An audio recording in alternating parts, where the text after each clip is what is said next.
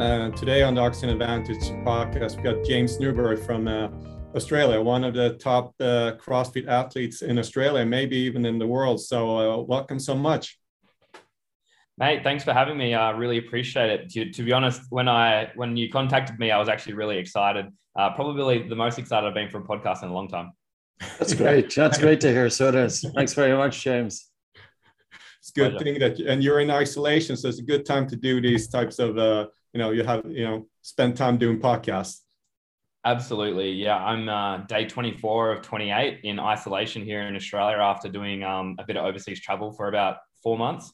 So I did two weeks in Sydney in a hotel room, and now I'm in the back end of uh, the second week in Adelaide in a home quarantine. So um, I'm ready to come out.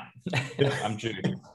And, and, we're super excited to have you on here because the reason is that, uh, like I said before, I saw you doing a podcast uh, talking specifically about breathing. And since you're a top athlete and especially in CrossFit, it's very, very exciting to hear your thoughts on that. But before we kind of go into all those things, uh, let's uh, go back uh, for a brief background. And also, I know you had a rough 2019 with a punctured lung and a broken back. So, and how that affected your breathing uh, or not. But so, uh, take us back a little bit to where it all started. Sure. So, uh, I actually first discovered working on breathing um, passively just to help sport. Um, when I wasn't working out back in 2016, um, I was introduced by a guy named Brian McKenzie. Um, I was actually training in uh, Costa Mesa at the time, getting ready for my rookie year at the CrossFit Games. And he was working with another athlete in the gym that I was training at. And I saw them doing some some work in the corner, and it was intriguing to me. I love to learn. Um, I've got a very open mind when it comes to um, pretty much everything, to be honest, but uh, especially when it comes to how do I improve and optimize my performance. Um, so when he started talking to me about um, contrast therapy, uh, talking about breathing techniques, talking about you know oxygenating the tissues better and gaining more oxygen to be transported around, I was like, okay, this is cool. I need to understand more about this, and um, that was my first introduction. So basically, I went through and I did the CrossFit Games in 2016.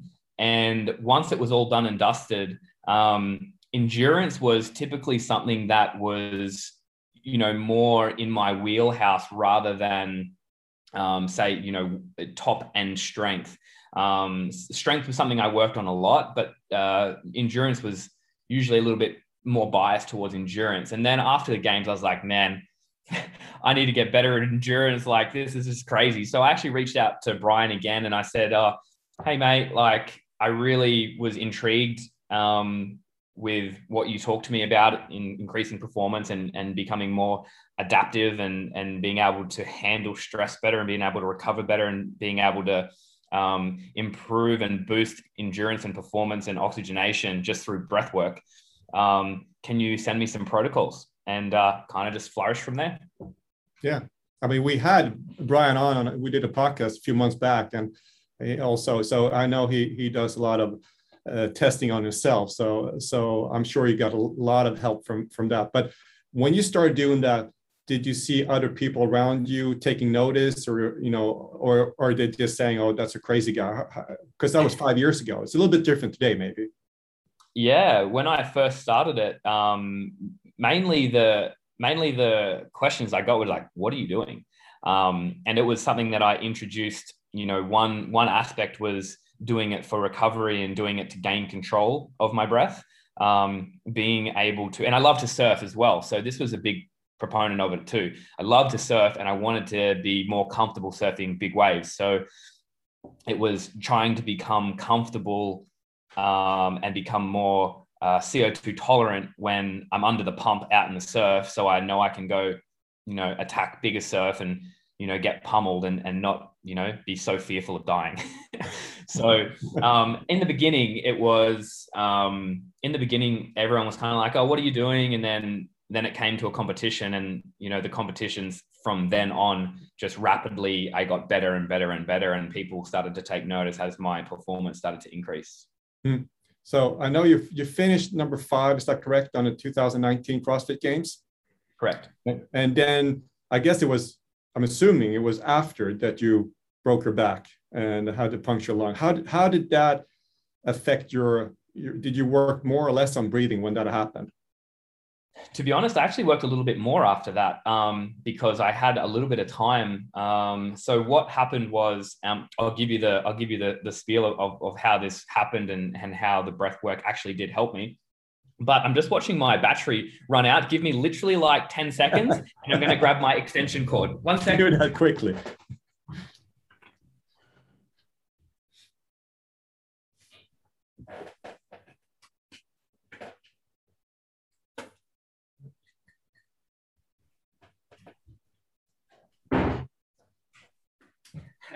Sorry about that, guys. No problem. Alrighty. I just had to get the bigger charger. So continuing on. So basically what happened was finished the 2019 games. I uh, placed fifth, um, had a great season. Um, and then from there, prior to going to the uh, CrossFit games, I actually dabbled in a 70.3 triathlon. And I did it to get back into training because I took a bit of a break and I was just like, oh, maybe, maybe I could do this to get back into training, get a bit of a flow back. And then from there, I was like, oh, I've actually got a bit of a soft spot for triathlon. So post games, I said, oh, we should get together as a group and do a full Ironman. And from there, I was basically doing a bit of CrossFit training for maybe 15 hours a week. And then on top of that, maybe around six or seven hours of triathlon training. Went up into the went up into the hills, was doing some mountain biking and some extracurricular training. Came off my mountain bike, basically spearheaded a tree, um, broke a, a, few spinal processes, uh, a lung, had a few broken ribs, bit of a concussion, and so I was just like, okay, how do I turbocharge my recovery? like I've got an Ironman in five weeks' time. Um, I'm laid up in hospital and I'm going to do this Ironman. And basically, all the doctors are just like, "Ah, oh, yeah, you're not doing that." Yeah. and I was like, "Okay, we'll see." So I literally just went as soon as I could. Um, basically, with the punctured lung or with the pneumothorax that I had, I could only take in a breath only very partially. Like I couldn't, I, maybe ten percent of total capacity. So it was quite uncomfortable. And so, what I, I would naturally breathe through my nose anyway after learning how important it was originally.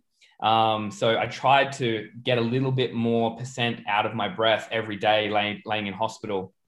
Um, but then the day that I got out and I was allowed to leave, I got back on. I, I, I, wanted to really try and figure out things that would help me bounce back as much as possible. So I got on the bike, um, the stationary bike, it was like I was still very stiff and I couldn't really move, but at least I could move my legs around and, and nasal breathe through that. So every day I would do an hour and then add an hour the next day. Um, on top of that, so that was all through the nose. Um, every day I live very close to the beach, only about 150 meters. So I would walk to the beach multiple times a day. Um, I would get in the water multiple times a day. I would sit in my float tank. Um, I would sauna probably in an average week, probably sauna eight to 10 times. Um, I would do a lot, get a lot of sunlight, things like that. So basically, I was just turbocharging as much as I possibly could. And every day I was gaining a little bit more breath. Um, I was gaining a little bit more percentage out of my breath. Um, and then basically, at one particular point, I think it was on day nine or day 10 post post um, post accident i went to the beach I went into the water, um, and at, at, this point, I was probably at about 50% breath, um, and a wave appeared out of nowhere. And at that point, I still had to kind of like turn like with everything all at once. And I was like, I can't make it back to shore. This wave is coming. Literally, any sudden movement was like excruciating. And I remember just like just fall underneath the water and, and let the wave just go over the top of you. And as I did this, just natural reaction going under the water is you take a sharp breath in. So I took a breath in, and out of nowhere, I had this almost like a sternum release, like a big sort of cracking sensation. as I went under the water and I took a sharp breath and I went from 50% to 100% just like that. And it was the most satisfying feeling. And then from there, it was just really about trying to oxygenate my body as much as possible. I had some breathwork protocols that I was following, and it was just about, you know, trying to gain some oxygen um, and really just make sure that I was giving my tissues as much satisfaction as possible to try and do as much healing as I could um, to try and heal my bones, heal my lungs, and be ready to take on this Ironman five weeks later. It's pretty amazing. It's a great story. So it is. I'm not sure that's the normal prescription from doctors to to go out go out and, and, you know do big surfing after nine days and an Ironman five weeks later. That's that's uh, that's a different protocol. That's that's an amazing recovery. I'm wondering also that it's not just breathing. Also, you mentioned sauna and, and float tanks and and I know the water down there. I don't know what time of the year it's not that cold in uh, in Adelaide. So it's mental it's, strength as well, Daniel. Yeah, yeah, is a huge part. Yeah, it's an amazing recovery. So, and then so you don't suffer from that anymore at all because it was only two years ago. No, no, not at all. After, to be honest, after about, I would say, I didn't even think about it really until you know maybe 21 days. 21 days after that, I was didn't didn't feel uncomfortable, had no stiffness. Um, I was pretty well back to doing everything. I was back in the pool swimming without a big rotation in my stroke, um, but I was back swimming after I think two weeks, um, and then I went back and I got scans on my ribs um, on day 16 or 17, I believe, and they were yeah they were just like hmm interesting. Yeah. What, what was their expectation as far as recovery? Because I'm thinking of uh, how breathing, how important it is for recovery. Did they tell you a month, two months, three months, or did they six give weeks. you? They said six weeks. Six weeks. They said they said typically uh, average person will have the bones uh, and the lungs healed within six to eight weeks. They said we've seen people get them done in four weeks before, but just depending on the person. Um, yeah, and I was probably around yeah that three week mark. Uh, but I do take my recovery quite seriously. Like I've literally set my house up to make sure I could, you know, I'm by the beach, I'm by fresh air. I've got an infrared sauna, I've got a float tank um, and an ice bath sitting here, and I got a gym out the back. So I do, I do really um, enjoy and take take my recovery fa- fairly seriously. It wasn't for me. Like I love competing, but it's not the be all and end all for me. It's like I would never want to sacrifice longevity for a gold medal. That's just not part of Yep. why why I do what I do. Um, I love a challenge and I love to I love to grit and to love to work hard. But for me, it was more about making sure that I could fortify myself to be able to handle the heavy training volume that we do do as CrossFitters, be able to handle the high repetitions, making sure my tissues are going to bounce back, making sure my tendons are going to be healthy, making sure like I'm just covering all my bases so I can still surf when I'm 60, 70 years old. Um, I never wanted to get to the point where I buckled myself so badly that I would come out the back end of professional sport and be left with bad knees, bad hips, bad shoulders, and you know just you know, chronic fatigue potentially. So Mhm. it was not something that I was really interested in, um, which is why whenever I looked at things like you know the importance of breath work, the importance of you know contrast, the importance of sleep, the importance of hydration, the importance of sunlight, all those things were things that kind of resonated with me. And I said, yeah, I can get into that for sure. Even to the point where I was sitting in the float tank and, you know, it's probably a lot of voodoo, but I was just picturing my, my lungs healing and picturing my bones just, you know, repairing and, and things like that. And, you know, whether it helped or not, I still felt good and I still completed the Ironman five weeks later. So it Worked. I It think in my worked. mind it worked. Yeah. it worked. That's yeah. for sure. I'd love to know some of your protocol. Like there's stuff oh. there that's, you know, that we're familiar with it. We're working with it for pretty much decades in terms of recovery. The science hasn't yet caught up in some instances. And even Sure. tissue injury, James, there's a few papers that whereby they got rats and they dam- damaged the tibialis mus- muscle, which is a muscle running down the shin. And they divided the rats into different groups And in one group of rats, they administered carbon dioxide through the skin into the muscle. And about six weeks later, I can't remember exactly, they sacrificed all the rats. And the groups who were treated with carbon dioxide, the muscle injury had, had repaired. Now, wow. you're doing breath holding, you're doing nasal breathing during physical exercise, you're doing light breathing, I'm assuming, as well. And mm-hmm. by doing that, you're increasing carbon dioxide in the blood. And as carbon dioxide increases in the blood, it slows down the release of carbon dioxide from the tissue. So you also build it up in the tissue. And when there's an increase of CO2 in the tissue, hemoglobin is going to release more oxygen to that tissue.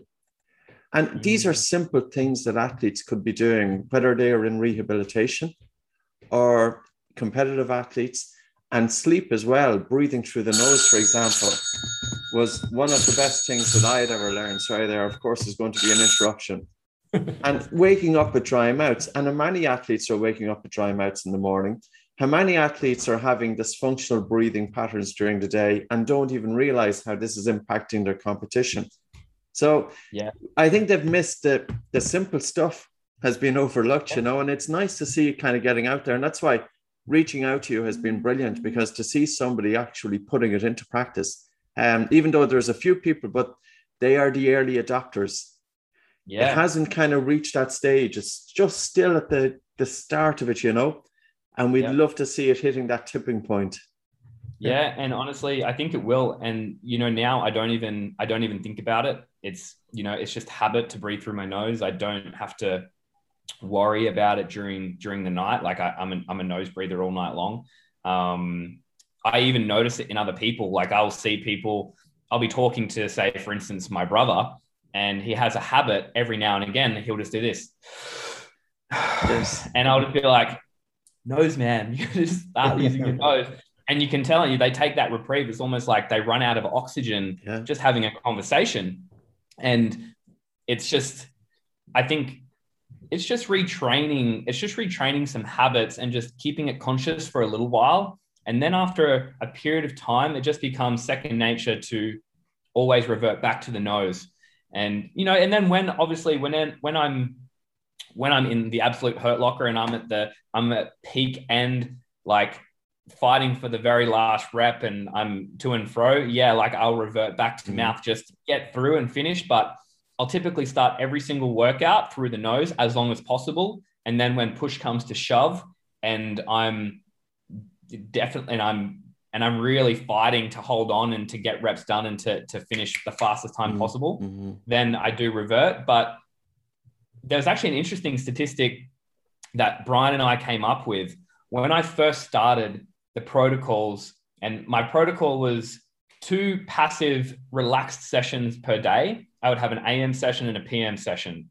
Um, and he probably mentioned some of these protocols. I did a cadence variant in the morning and I did an apnea variant in the PM. Anytime so I the cadence, really the cadence is breathing in. Was it breathing in for five seconds or breathing out for five seconds or breathing in for four and breathing out for six?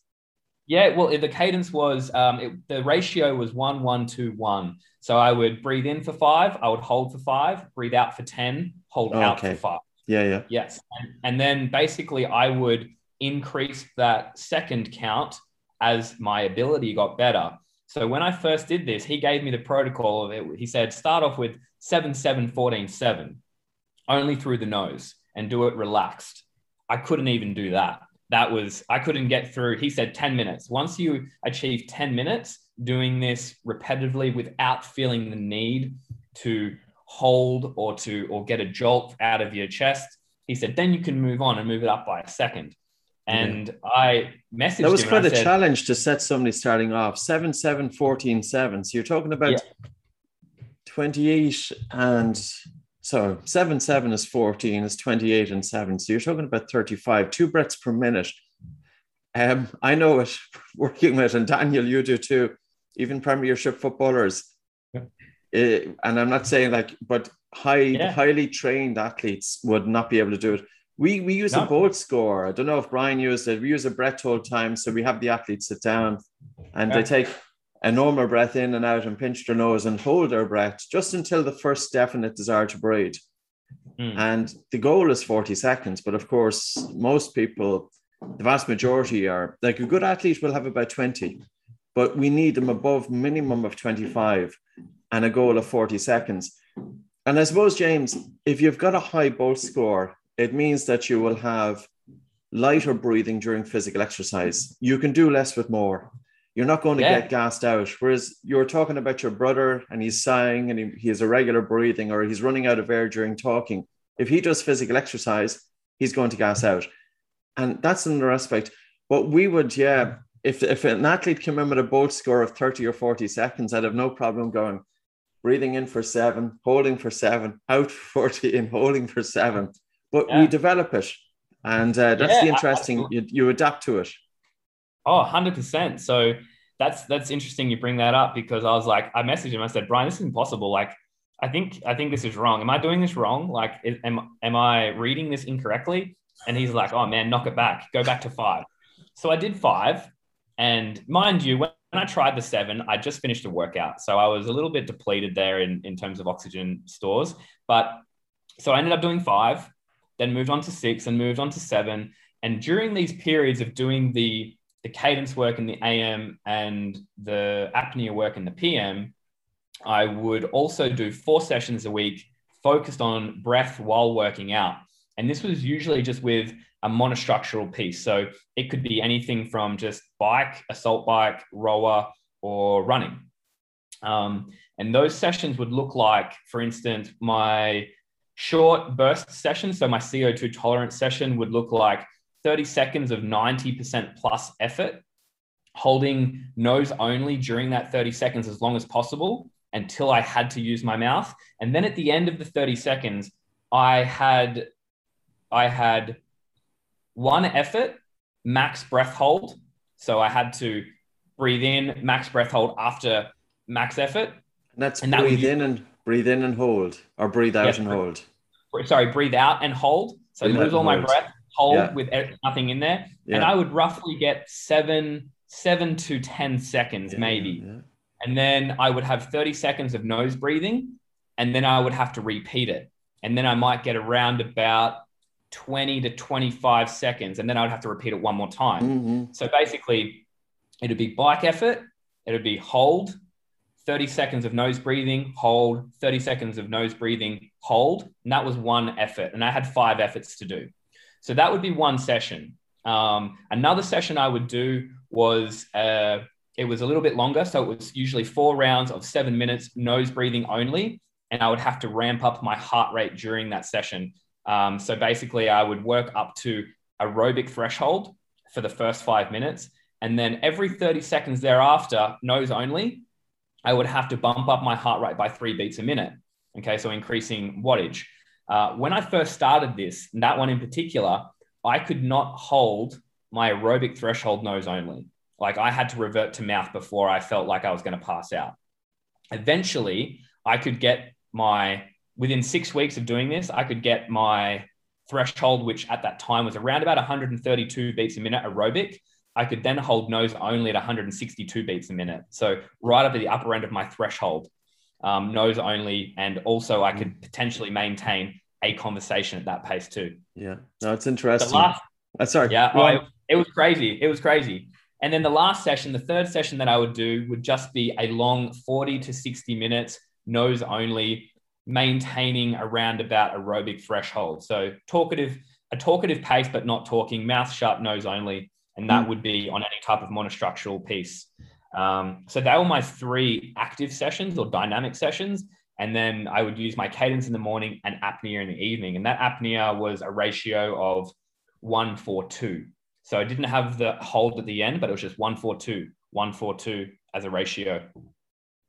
That's, so, that's very extensive uh, training. I mean, uh, most of the time, uh, at least starting off, you, you, start much smaller. So I'm, I'm very impressed. And uh, Patrick, on that, when you do you did a assault bike uh, uh on on the when you when you did 90 plus effort and then you held your breath, did you notice how many did you notice improvement after a week or two weeks or three weeks, and you still do it because I find that very interesting because you can measure it to the you know to the point. You can see how many meters or calories you you you you do over that that effort, and you yeah. can see your improvement.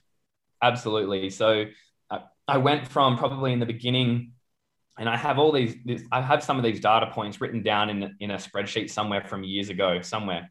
Um, I think I still have my um, my ramp test where I showed uh, an increase or a spike in heart rate to give you my original aerobic threshold and then yeah. my original uh, anaerobic threshold.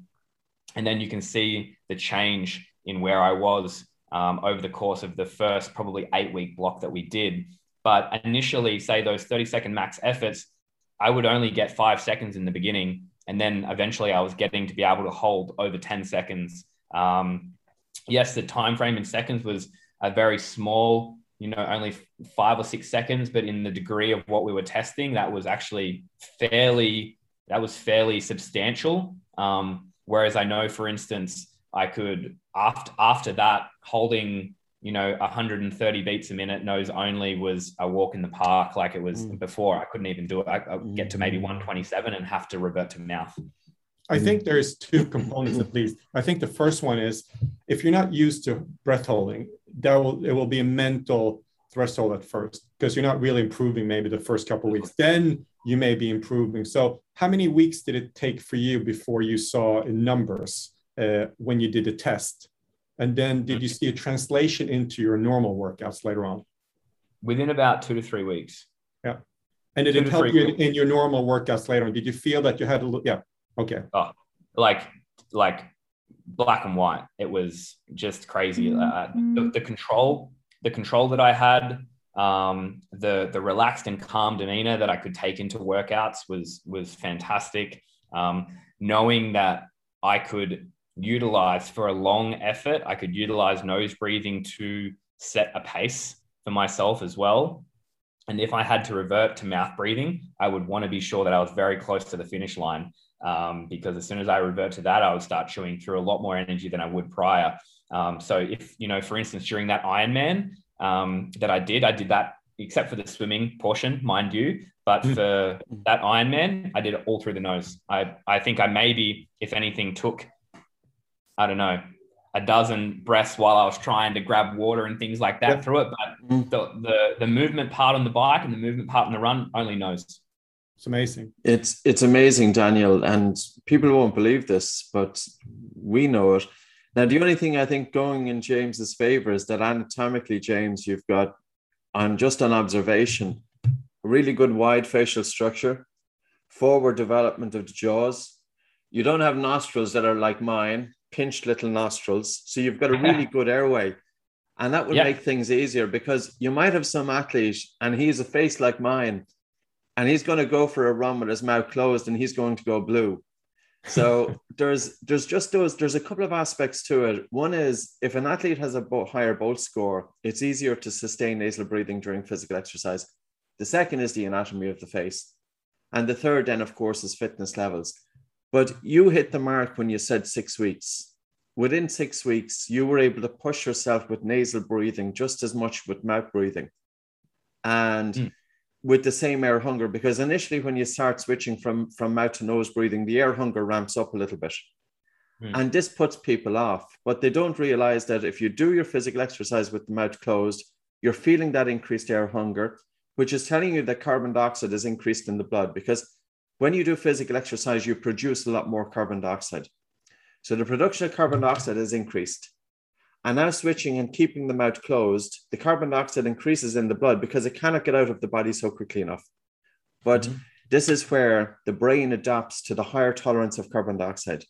And carbon dioxide is the primary stimulus to breathe. So, how many athletes in any games have disproportionate breathlessness? Something is holding them back and they don't put it down to their breathing. And it's all trainable. And that's the best thing about it.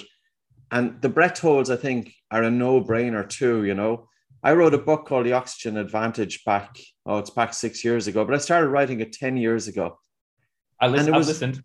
it's very few people were doing it in sports at the time, and it's starting to get in there. But breath holds make so much sense because even from the mental component of it, like Daniel said, you're holding your breath it's a primordial feeling of suffocation.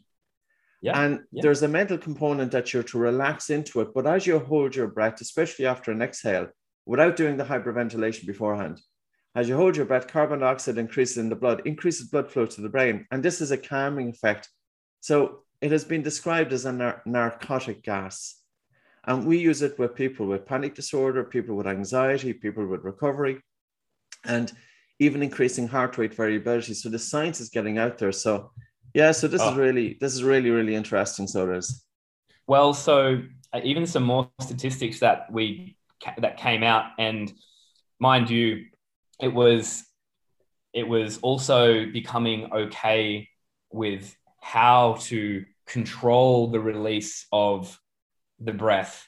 I was the the the, the gear the gearing the mm. gearing of release of breath was difficult because all I knew was in out in out in out. I didn't know how to let it come slowly and let it come back in slowly, knowing that it's coming and I don't need to rush because I don't need the oxygen just yet. It was that was a that was something that helped me a lot with the cadence and apnea was learning how to control the, the rate at which I which I inhaled and the rate at which I exhaled because I think a lot of people get caught up in the exhale and exhaling too quickly, mm. um, typically because they just let it go through the mouth all the time. Um, so I think my best ever score that I did over 10 minutes, and mind you, probably the last minute, I had to really hold on, but I ended up getting the 12s. So 12 second inhale, 12 second hold, 24 sec, uh, sorry, 12 second inhale, 12 second inhale, 12 second hold, 24 second exhale, 12 second hold. Yeah, 60, mm. one breath. Mm. Yep. And this was a, mas- a master yoga instructor back in the day, before Western, before yoga came into the Western world. Master yoga instructors were breathing to one breath per minute and they could sustain it for one hour. Now, Crazy. all of that information has got lost and it seemed to get lost when it was transmitted through the generations. And we would love to see it coming back, but it's amazing. And I'd say to anybody listening, give that a go, what James was doing. And don't do it with mouth breathing. And don't mm. do it with these massive, full, big breaths. It's a very subtle, gentle breathing in for 12 seconds, even though you're, you're likely to fill your lungs, but very subtly over the course of 12 seconds, holding for 12 seconds, breathing out for 24 seconds, holding for 12 seconds. That's a challenge. Try and, try and get at least a minute or two. Try and try, try for two minutes. It's, it, it's difficult. It's very difficult. But like those types of things really did help me gain control of stressful situations. And I could apply that to many things. I could apply it in the water when I was surfing or competing out in the water. I could apply it during uh, workouts where things would get stressful and, you know, it'll just come back to breath. So whenever I was stressed, the most basic thing that I had to think about whenever I was, you know, maybe losing control or losing focus is like, just breathe, breathe. That's it. No matter what, if you breathe, you'll be okay and you'll get through it. And, you know, the, the Ironman itself was a good test because you know, I went into that knowing that, you know, roughly a first attempt Ironman, people would be getting anywhere from 12 to 13 hours. And I was, you know, quite interested to see where where I would come, not not being a, you know, a, a hardcore endurance athlete. And so you'd never done it before. This is your first Ironman ever. Oh yeah, probably in terms of triathlon, it was like my third triathlon. Yeah. Okay and we were all just like, yeah, why not? Let's give this thing a go. Like, let's give a full distance Ironman a go. And I actually roped in about 12 other people to come over and do it with me. So, and they were all, I was like, hey guys, you want to go do an Ironman? And so I think we had five or six, we had six people do the, the full distance and we had, I think, six people do the 70.3 on that day. And our goal as a group was to go there and, and just to complete it. We, we weren't looking for a particular time, but then we also got together and did some of this nasal breathing leading in to the Ironman itself, and that would be going on long rides and um, you know trying to nasal breathe. But we would also chat a lot, obviously, just to keep things going. But a lot of the time when you're you know climbing hills and stuff, it'd be the aim would be it's to tough. nasal breathe. Yeah, yeah. yeah. But even for shorting, switching. Sorry, Daniel. Um, switching to mouth breathing even for brief periods of time is is necessary when the intensity gets too much because if the air hunger is excruciating, it's too uncomfortable and yeah. I'd often say to, to elite athletes, because I think there is a fear for athletes to introduce anything new, such as breathing, because they feel that there's a risk and it's going to disrupt everything that they're doing. But the one thing about the breath is that you can kind of interweave it in different places. That right. you can do it in a way that you can just gently condition your, your body to it. And as you say, it's conditioning body, but it's also conditioning mind. Yeah, I agree. And I think the thing that people lose sight of here, and especially when I talk to people about it, is that's the reason why I had my three dy- my three dynamic sessions that I locked in on breath and there was control there for the nose. And then I also gained my intensity, which I need for CrossFit in my CrossFit sessions as well. So people would say to me, well, if I only use my nose, I get no intensity. And we need intensity for CrossFit. Otherwise, we can't adapt there. I was like, yeah, that's fine. I get it completely. Have some training sessions where, yes, you do have to get to the point where it becomes so excruciating, you have to use your mouth yes, for sure. Yeah. You, yeah. But you can always start out at a decent pace um, using your nose. And then when you have to revert, revert. But then just put a couple of extra sessions that don't take, you know, longer than 40 minutes. Um, if you're a full-time athlete, that's not a, a, long time because we spend hours in the gym anyway. Um, and those other sessions only took less than 25. But take those sessions, that's where you focus on your nose and try and make sure that your breath is controlled in those elements and then leave the intensity for another time and you'll still get intensity but then you're also still getting yes the, the adaptation here too at the same time yeah. so you can get the best of both worlds totally daniel how, do you what, one thing that's very interesting is that crossfit is different from essentially any other sport that if you do if you do a triathlon and you swim or you run you do it for hours so you kind of get into this uh, rhythm but if you're in a crossfit training session or competition you switch between deadlift, rope climb, burpees, box jumps, wall balls, whatever, different lengths of movement. How do you handle your your breathing when you switch and you you do some of these so quickly that you cannot just do one breath in, one breath out. Maybe you do one breath for the full movement, or how, how do you handle that? Uh, typically, yeah, that's a good question. Typically, depending on the type of movement, there are some movements where I would like to hold my breath for potentially five reps in a row. If mm. I go upside down and I go into a handstand push up and you know there may be you know 10 reps in a in a particular round, I will try and get majority of those done on one breath. Mm. But in essence, pretty much for everything else that I do, I'll usually go one breath per rep. Okay. That's typically how I flow. And then if it's say for instance like a pull up, that really expands and lengthens that diaphragm area, it almost sucks the air back in for me. And so I do do that through my mouth. But then when I transition from pull up, say to deadlift, I try and go straight back to nose. Okay. Um, as much as possible. So, and then basically when I get to deadlift, it'll be basically breathe in, deadlift, breathe in and out, deadlift, breathe in and out, deadlift. So I'm only breathing once per rep. So I'm not trying, I'm not hyperventilating myself. I'm keeping it nice and smooth and controlled. And typically, the most controlled athletes out there are usually the ones that can sustain it for the correct period of time. Some people may take off and they may be ahead in the beginning, but then you typically just chip away. And then it also becomes a mental game. As soon as they start seeing that, oh, that, you know, one round, they're 10 reps behind, the next round, they're eight, the next round, they're five, the next round, they're one. You, you start playing mind games at that point. So uh, that's how I've learned to deal with it. But being calm, if you're out there and you look like you're in the absolute pain cave in the hurt locker, it plays an even vaster. It, it, it makes you it makes you worse. Um, yeah. If you can be cool, calm, and collected until the workout's done, you'll probably finish in a better state than if you look like hell the whole time. Yeah. What would you say?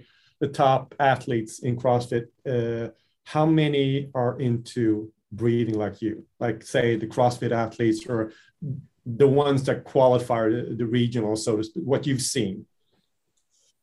I would say, hmm, I would have to say maybe only say out of the top 30, uh, only probably two or three, maybe. it's, it's going to change when they watch this. yeah. yeah. yeah. Well, honestly, it's it's definitely something that I think has had amazing benefit for me in recent years. Um, that the one thing that I think, like, I wish I had gotten onto this a lot earlier because it did add such a good aspect of training and it gave me such good resilience in in training effect and also the ability to recover. At the moment at the moment like i have so many other priorities. Like i just love to surf at the moment so i'm just surfing. I've sort of come to a point like I, this will be my 11th crossfit season and i'm kind of at the at the point where breathing breathing for specific you know high performance training I, i'm kind of leaning now more towards yeah i love to train i love to compete and i love to get out there but I would love to be able to adapt my breath to be able to, you know, probably handle handle the ocean more so and handle surfing it more so these days. But I definitely think this is something that can help people improve their recovery, improve their ability to maintain composure in workouts, and like ultimately, you're always fighting some type of muscular soft tissue damage somewhere. This can only be beneficial if you can help to oxygenate that body and to help recover those tissues better. So yeah. I definitely think it's it's it's on its way for sure. I have two questions, James. I keep on butting in front of Daniel. Uh, Sorry, Daniel, you go ahead. No, you go ahead, Patrick. I, I'll take mine later on. One question is you pay attention to your breathing during physical exercise and you talk about entering flow states whereby you're, you're in that state of total alertness but relaxation. A lovely place to be. Mm. Many psychologists they want their athletes to get to that state, and I don't think it's going to happen if the if the athlete has dysfunctional breathing patterns and poor sleep. I think if their if their physiology is in that stress response, and all you have to be doing is breathing a little bit faster and harder, and you're in that increased sympathetic or stress response and a decreased relaxation response, do you pay attention to your breathing outside of your training? In other words, do you use breathing techniques outside of your training and to improve your breathing during your everyday in order to improve your breathing during physical exercise? And the second one is that I would say that all of the things that you were doing are totally applicable for surf. Um, I'm an advisor with Laird Hamilton's XPT, and you're you're obviously aware of Laird and the same breath hold techniques and they have protocols in the pool of going down the water, walking along the bottom with weights coming back up, a hyperventilation, breath holding, reduced breathing, nose breathing, pretty much what you're doing. So, uh, so yeah, it's transferable. That's good. Well, I'm glad I'm on point. I wish, like, I would actually really love. I was almost going to book in and go and do the XPT course just for fun it's and brilliant. just to be able to experience it. Um, I have one slight issue with one of my ears. I I burst it. I perforated it surfing once, and now diving down more than twelve feet is like excruciating. So I have to practice. I've got to get back into a habit of practicing my regulation more so because now I have a decreased like air canal size. So every time I go down too quickly, it's excruciating. It'll start to bleed, and it's just not. Yeah. It's not a good time. Yeah. So I would like to practice it more. But in terms of breath work that I like to do, and I typically do this in the sauna and I do this in the float tank because uh, I love to float, um, always have, um, ever since probably 2012. And I do love to sit in my sauna.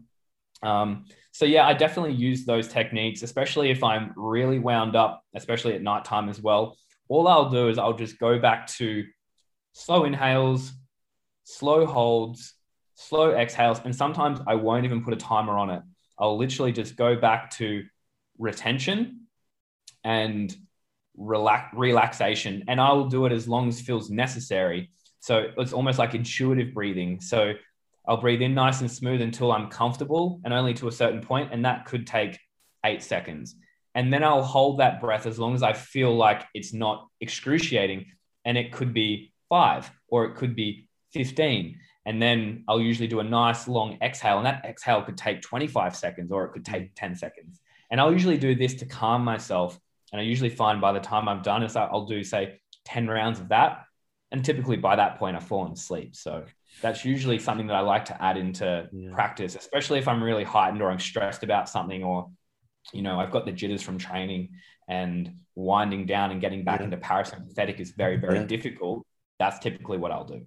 Totally. And it's a great way to to bring that balance in the autonomic nervous system. Just for people who might be listening, when you're taking your, your breath in, you're, you said you're taking a smooth breath through the nose. It's not one of these necessarily full big breaths where you hear your breathing that you see in different studios. So you're breathing in very easy for, for about eight seconds, smooth, silent through the nose. And then you're holding your breath for a period of time.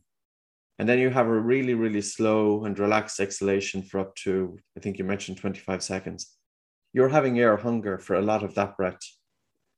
That will be in contrast to somebody who might be breathing in for eight seconds, holding their breath for a period of time until they feel air hunger, and then getting rid of the breath as quickly as possible. And everything that you're doing is stimulating the vagus nerve. The breath hold is stimulating the vagus nerve, but also the breath hold is allowing oxygen to go from the lungs into the blood. The prolonged and slow and relaxed exhalation, of course, is increasing CO2, which stimulates the vagus nerve, but also the prolonged exhalation stimulates the vagus nerve, which secretes a substance called acetylcholine, which I'm sure you're familiar with. This causes the heart rate to start slowing down. And when the heart rate is slowing down, the brain interprets that everything is safe. So it's almost that we change our breathing patterns to tell the brain about the environment around us. And you're relaxed in the sauna, you're having really, really slow breathing, you're changing your physiology, and the brain is reading that your physiology physiology is changing and your brain then will send signals of calm to the body it's a very mm. simple hack i can only yeah. imagine that there's plenty of people they get stressed they go into this fast rapid breathing and they just go with the fast rapid breathing without even realizing that you can change that and you can you can alter the signaling to the brain by changing your breathing and that's what you're doing yeah i can see james that you you have an Oura ring right have it on, yeah. So first off, you get it in the. Um, I mean, you can see improvements in your workouts, but do you actually see what Patrick was talking about? Also, like objectively, can you see that when you increase your doses of breath training, that your heart rate variability uh, increases as well? Uh, yeah. Well, typically, I like to always look for, and this is I can usually tell when I'm pretty beat down in the gym, and if I've had high volume or if you know something something has really triggered me or put me in a deficit i can usually see and i like i love to look at it yes for the hrv but i always just love to look at my resting heart rates on any given day like i might find that oh we've had some low days this week in terms of training volume but then i look at my heart rate and it might be sitting seven beats a minute overnight more than normal but then it's usually a delayed effect from last week which was you know crazy high volume hmm. and i'll be like typically i'll be sitting you know say maybe overnight, I might get down to say mid mid to low 30s, but then sometimes I can't get this thing down below 43, 44 beats a minute overnight. It's like, okay, there's there's some there's some residual buildup of, of volume that my body is still trying to recover from. Just be aware of this. Um, and it might just be a, it might just be a, a thought in my mind that I might just need to go and find parasympathetic, you know, two more times this week uh, for a little bit longer, and that may help me. Um, but 100%, you definitely see benefits in your metrics. Um, you definitely have better control. You definitely do find that you can sustain low heart rate for you know more more time during the day and especially overnight. And you can see it in the data too. Like it's it's pretty it's pretty phenomenal. Um, yeah. And that's not even not even with a ton of extra physical activity. It's just being able to be be able to tap into that uh, parasympathetic more often, and the more you do it, the better you you um, become subconsciously. It happens subconsciously mm. instead of you know having to go okay, breathe through my nose. It just happens, and then you're there majority of the time. Even just sitting on the couch, you can find parasympathetic if you're in tune with just naturally breathing through your nose more often. Yeah, yeah I think it, it reinforces the habit. If you if you see what you're doing is actually improving what you're doing, you get an extra boost. Same with your CrossFit training, because for most people, that's why I think it's difficult because they don't have necessarily an Oura ring. They don't have the CrossFit feedback, the immediate feedback, and can see improvement. And when you don't feel improvement, maybe subjectively a little bit, maybe you you don't you know you don't continue to have it. So I think there's a time and place for these measurements. Maybe not focus too much, but at the same time, you need them to see that you're you're going the right way. Absolutely. And this is what Brian was really good at. He was very, very good at explaining to me the reasons why we wanted to do it. And I was like, okay, just let me know what I need to do. Let me know what what I should expect to see and feel. And he would just be like, okay, try this, try this, try this. I would give feedback. I would give him my data, data points and results. And he would be like, perfect, we're on track. Let's increase here. Let's tweak this. Let's give you an extra set here. Let's get you reaching instead of reaching aerobic threshold now after retesting your your um your we so we would do it actually we would do a test and you'd be interested in knowing this test as well we basically would start on the assault bike we would start off at 52 rpms and then mm-hmm. we would take a heart rate measurement and we would go nose only for as long as we could every minute we would up it by 2 rpms and we would also take a heart rate measurement there and it may go up by 5 beats a minute 5 beats a minute 5 beats a minute and then out of nowhere you would get a 12 beats a minute spike and then we would we would circle that one and then we would continue and it'd be like three beats a minute four beats a minute three beats a minute four beats a minute and then you'd get another spike nine beats a minute then we would circle that area and every time we would do this ramp test we would then get new metrics and new data points and be like okay cool you held nose only the first time you did this up until 27 beats a minute you're now holding those only up to 163 beats a minute okay and you're not getting these spikes until later on so now my spikes wouldn't be happening at say 27. Now they're happening at 38 and 64 rather than 27 and 42. So these types of data points I thought were very interesting to me. And it gave me some physical metrics that I could go, cool, you're improving. Good job. Keep going. Like, this is great. This is what you need. Did, did you ever measure your max pulse and how, how long it took to drop down, let's say a minute as a benchmark to see? I mean, in CrossFit, I think that's crucial to you get so high up that how fast can you come down? Because now you're, you're going the other way. So did you ever measure that? Yeah. So the the point uh, for me to reset each one of these efforts. So the five efforts on the 30 second max, the four efforts on the seven minutes. Um, I think we started off with four by six minutes and then we increased it to four by seven minutes eventually. I would not be allowed to start the next set until my heart rate dropped below 100 beats a minute. Okay. Um, that was that was the test, and I do have these results somewhere. I can't remember off the top of my head, but over time it did get quicker. I, I know that for sure. But I do have the results somewhere, which I'll try and find for you guys too. Yeah, that, that'd be great. And did you? What type of breathing uh, did you do to drop your your heart rate? Was it just prolonged nasal breathing on exhale? Yeah, it was literally just an intuitive nasal breath. Breathe, breathe as needed through the nose, um, up until you could then start to take back control naturally of the breath. Um, so, it, if I needed to breathe quickly through my nose for the initial phases of that recovery period, I would do that. But then, as soon as as soon as um, comfortably possible, I would then revert back to long inhales um, and then long exhales again, which then became easier under stressful volume too, um, which I also then took as okay, you're becoming more, you're becoming more adapted to this to this CO2 than you were before because typically a lot of people get a little bit of CO2 and it's a freak out moment, um, mm. which happened to me um, mm. for for a couple of weeks, and then it, you know every time we wanted a new stimulus, it would happen again slightly. We would make the test harder and we would make the training a little bit harder so then I would still get that stress factor to try and promote the change. And then basically from there, we would just get it to a point until it was time to get ready for competition and go out and compete. Mm. That's, cool. that's fantastic. I think that so right now, what do you do the same amount of breath work as you did a few years ago, or more or less uh, on any given week? Any given week, I definitely do less. I, I do less dynamic, but I do breathe every day. So I'll always keep my I'll always keep my cadence breath as my staple that I like to do regardless whether it's 10 minutes or 5 minutes. I will always do some cadence breathing every day. When I'm getting prepared for competition, then I'll start to structure some dynamic work. But if I'm doing if I'm doing uh, anything monostructural in my training, if I'm getting on, you know, the C2 bike out in the gym for 60 minutes, I'm only nose breathing. That's that's just a staple piece of work. So even if I go for a run, I have a loop. Literally, I have the beach just out here and I have a loop that's six kilometers. I'll always do that nose only. There's not a point where I'll run through my mouth unless I'm doing like a mile time trial or something like that, where it's like you're in the hurt locker.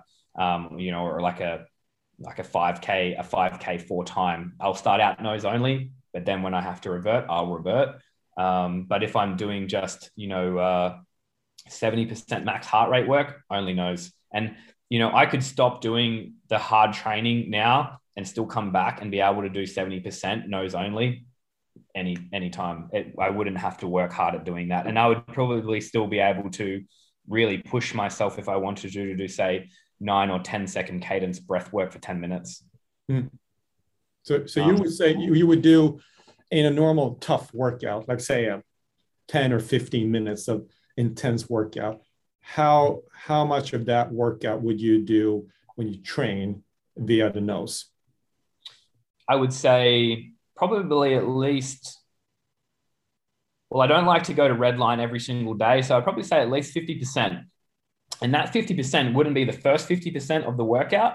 It would be, say, the first maybe 30% of the workout. But then for the periods during the last part, I would find areas where I need to regain control. And that might be a transition period, walking from that bar to that bar or walking from there to there, which I'll regain time in nose breathing. But if I'm doing a monostructural, if I'm doing a monostructural piece of equipment in a Metcon that requires gymnastics and getting upside down on my hands. Um, but there's also a proponent of, say, rowing or ski erg or um, assault bike. On those elements, I'm nose breathing for sure. Mm. Back getting back into getting back in control, regaining. And if there's a five rounder and you can find 45 to 60 seconds where you can get back to nose breathing, you're doing that every single round. And then when you you go back to your your crazy gymnastics where you're climbing a, climbing a rope and then getting you know doing handstand walking okay you can save that time to do your mouth breathing um, because you're in all sorts of discomfort and uh, craziness. Um, but then when you go back you then find peace again. I think the fantastic answer because i think these are the specific answers you need to understand that when you use certain uh, when you do certain exercises you can nose breathe some are much tougher. So you you don't think uh, if you're a CrossFitter that you try to do it all the time because it's more difficult maybe doing handstand push-ups versus a rowing machine. And these are the specifics you need to work on. Also, when you when you switch in between sets and reps and all that, how you do it. I think those are uh, great answers because I think also from my own experience, you suffer not only in that workout but also the day after. If you mouth breathe too much, it causes a little bit of trauma. You can see your heart rate variability go down, and the next day you can't train 100%. So you have to think not only about that day, but also for the next day and the whole week. So uh, I think those, Patrick, those are fantastic answers. Mm-hmm. That's so you have to really dial in very specifically of how you do it, and you know it's not 100% here or, or zero here, but it's it's a it's a mix. And certain days you go nose breathing only, some 50-50, certain exercises. So you have to specify that. So I think that is that is how you get into it. Because if you just say nose breathe, it will be too too tough, mm-hmm. and people yeah, will just not do it. Exactly. I think you definitely have to be intuitive with this type of stuff. And I think when when sometimes these are explained, people the immediate thought in someone's mind is so i have to do everything through my nose and they try it once and think i'm not doing that i can't get any intensity if i can't get any, any intensity i'm not going to do well. And it's like okay yeah probably right. But you do have elements. You can work it in as long as you're maybe educated or taking the time or you're being coached by someone who knows what they're talking about. I was very lucky to have brian who knew his shit. Um, so it was it was cool for me to be get exposed to that. Um, another really cool thing I remember, and this is a stat I say from before, like almost a comparison. I remember, I remember I was in Bali probably 2015, and I wanted to do a max breath hold, and I think my all-time record for breath hold, and I did this with a couple of friends uh, and my partner in the pool and I just did a top of the water breath hold. I had them around me, so there was no chance of shallow water blackout. Um, so just letting everyone know that. Don't do it by yourself. It's an important point. Um, yes. And I didn't know what I was doing at the time. I just took a couple of deep breaths and then just went under the water and just kind of sat there like stale on top of the water. Three minutes, 301 or something like that.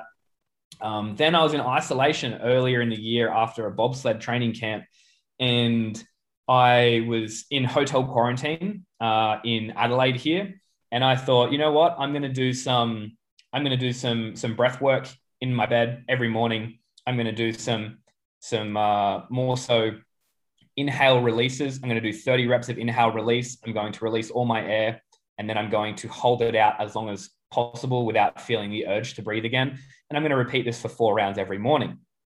And so I went on and did this, and I would do my basically my hyperventilation portion and, and get oxygen up. And then I would let it all go and keep it out and see how long I could hold. I started off and I would get around two minutes um, on my breath out, get to around about two minutes, feel like I need to breathe, and then start my next round. I did this. And then every day for the 14 days that I did it, I would get a little bit longer. Some days would drop back by maybe 10 seconds, and I would never look at the clock. I would always do it in my head. So I didn't have any gauge. Mm. And then, so slowly it climbed up. And then I was getting to three minutes with the breath out. And I was like, wow, this is pretty cool. Like before, I would take a breath in and get to three minutes. Now I can do it on a breath out after 30 hyperventilation breaths. I wonder how far I could go if I did a hyperventilation and then breathed in and then held, see how long I could, you know, just overall hold, mm. given the best circumstances, laying laying in my bed.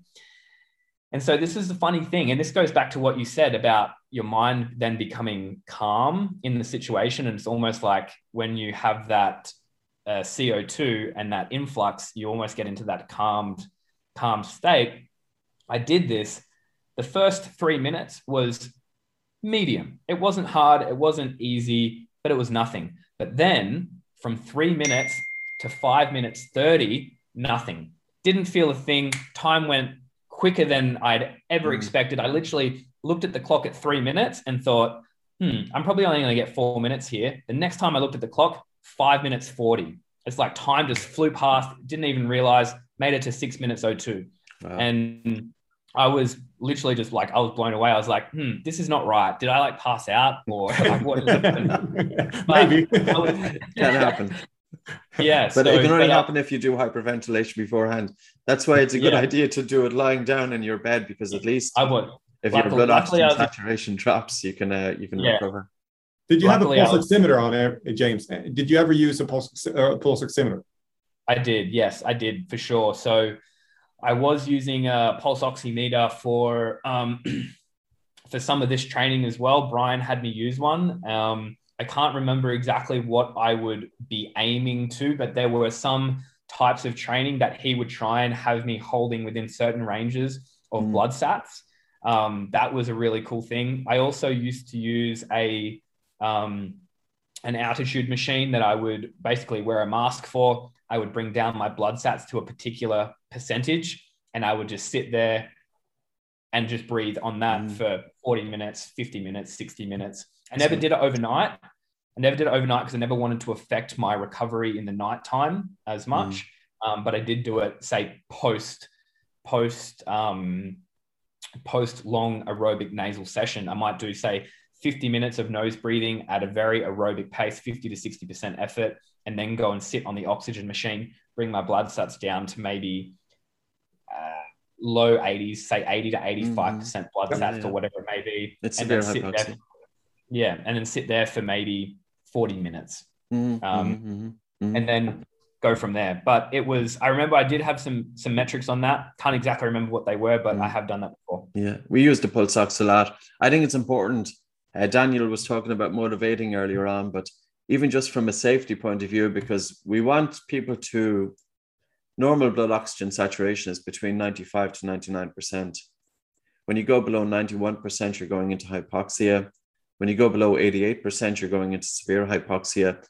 In the low 80s, you're fine. If you go into the 70s, you can get a bit disoriented. If you go into the 60s and the 50s, there's a risk of passing out. Now, normally you won't pass out if you just hold your breath after normal breathing. The mm-hmm. time that you can pass out is if you hyperventilate and you blow off so much carbon dioxide, and that's the alarm to breathe. So if you hyperventilate and then you breathe out and hold your breath, you don't feel any sensation to breathe. So you can hold your breath for a long, long, long, long time. but that's sufficient for your oxygen saturation to drop very low and without warning. So your point about underwater blackout is is absolutely crucial. Um, never to hyperventilate and get into the pool doing breath holds. It's crazy stuff. But uh, yeah. yeah, it's great, James. We're going to draw to a close because we we're so grateful yeah. for your time and it's fantastic. Um, it's been I, brilliant. Yeah.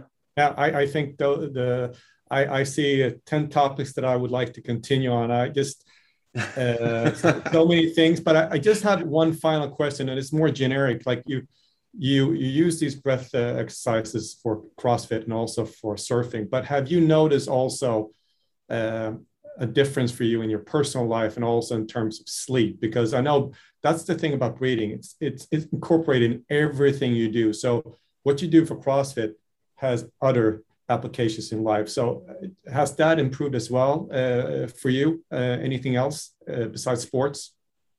Yeah, um, honestly, and and this probably is something that probably wasn't at the top of my mind. This is not something that I thought was going to be the result of breath work, but it's literally just a more relaxed demeanor in day to day life. Mm. It helps you to not freak out about small things. Someone cuts you off in traffic it's not so you're not heightened about that. Um, you can approach conversations in a more relaxed fashion. It's it's literally just taking you down a peg or bringing you back to just you know level again instead of just being that heightened heightened over mouth breather all the time. That's you know just erratic, erratic, erratic. Um, I think that's a big I think that's a big bonus of this type of work. I definitely find that I'm a lot more relaxed in day to day life. But then also, yes, my sleep in particular is much, much better. Uh, trying to work on that sleep hygiene, as we like to call it, um, with the guys that I work with at Under Armour, and they love the breath work too. Like that's, you know, for them, this is like one of their most intriguing, like their most intriguing. Topics. Are you working with Mike Watts? certainly no. am. You are. Actually, Mike, is, Mike is one of our instructors as well. Yeah, I was on a phone call with him earlier today. That's mad. God, it's a small world. I know, I know. Well, actually, I was when I first met the guys over there at the Performance Center. Um, he said to me, he goes, "Oh, so what do you do for recovery?" And I was like, "I love breath work." And he's like, "No way!" and yeah, and then we yeah, yeah we oh, we're total breath nerds, James, because we we were the ones that were on the fringes for two decades, and yeah. even and you know what really has surprised me why have sports medicine scientists in all of the universities throughout the world, there's only been a handful of them that have had any interest in breathing? It's, it's just because you can imagine all of these strength and conditioning coaches coming out of universities in sports medicine for recovery, for sleep, for prevention of injury. Functional breathing and functional movement go together, and they haven't delved into it. So the innovations have happened with individuals like myself with Brian, with other people, with Daniel, helping to put it out there. And then athletes, the early adopters like yourself, who have taken it on board and you've run with it. And I think it's tremendous. I've been uh, I've been waiting 20 years to see this happen. So it's been absolutely amazing. So oh, so kudos well, to you and fair play. I'm glad. I'm glad. I'm glad to help spread the word. Um, I think it's good for everybody. And if anyone talks to me about it, then I'm I'm always advocating for it. So hopefully it uh, hopefully it becomes more mainstream. Great stuff. Thanks very much, James. My Thank pleasure. you so much, James.